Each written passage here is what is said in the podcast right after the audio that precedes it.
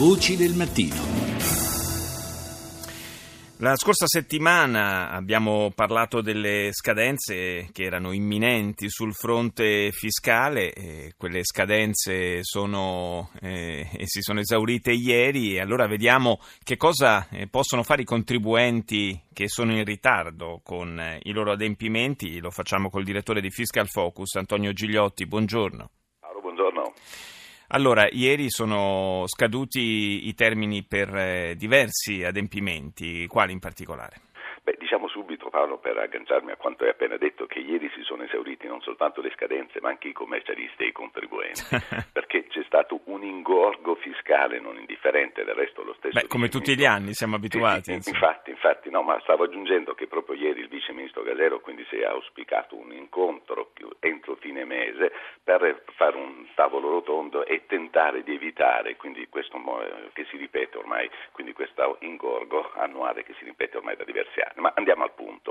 Ieri cos'è che scadeva? Scadeva praticamente tutto e poteva stare tranquillo, diciamo se così si può dire, unicamente il lavoratore dipendente che le tasse, se non altri redditi, le ha pagate mese per mese con le trattenute. Chi invece aveva ad esempio altri redditi, ieri si doveva preoccupare, e, ma anche il dipendente che magari le trattenute le aveva, se aveva la casa, la seconda casa o quant'altro, si doveva preoccupare forse dell'altra scadenza importante che abbiamo da diversi anni che è l'imutasi. Ma cos'è che è accaduto? Che quando mancavano circa due giorni, il 14 giugno, anomalia tutta italiana, viene data una proroga che sposta la scadenza che era fissata per il 16 di giugno al 6 di luglio. A a seguito di questa proroga, come puoi ben capire, quindi c'è stata un, la confusione aumentata, perché si pensava che tutti i contribuenti potevano spostare il pagamento. In realtà non è stato così.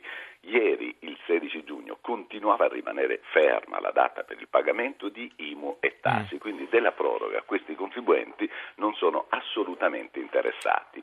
Così come dovevano pagare le tasse ieri, tutti quegli altri contribuenti che oltre al reddito lavoro dipendente avevano altri redditi, che non avevano il 730, quindi coloro che non avevano partita IVA, perché la proroga, diciamolo chiaramente, interessava unicamente ed esclusivamente i contribuenti con partita IVA che rientravano nell'ambito degli studi di settore, quindi colui che non ha partita IVA ieri avrebbe dovuto pagare le imposte. Oh, e quindi chi non l'ha fatto a questo punto come può rimediare?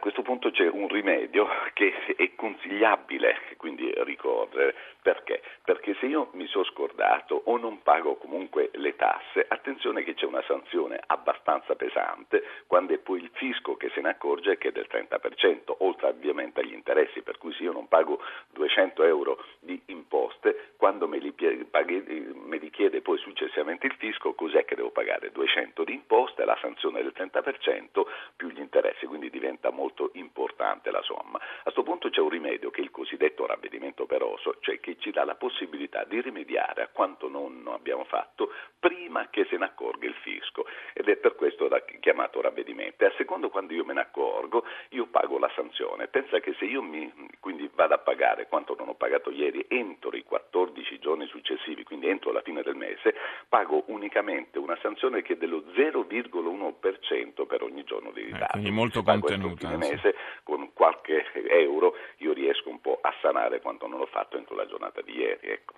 Eh, quindi è decisamente la soluzione da consigliare a tutti i contribuenti che per un motivo o per l'altro siano poi risultati in ritardo con questi adempimenti. Grazie ad Antonio Gigliotti, direttore di Fiscal Focus, per essere stato con noi questa mattina.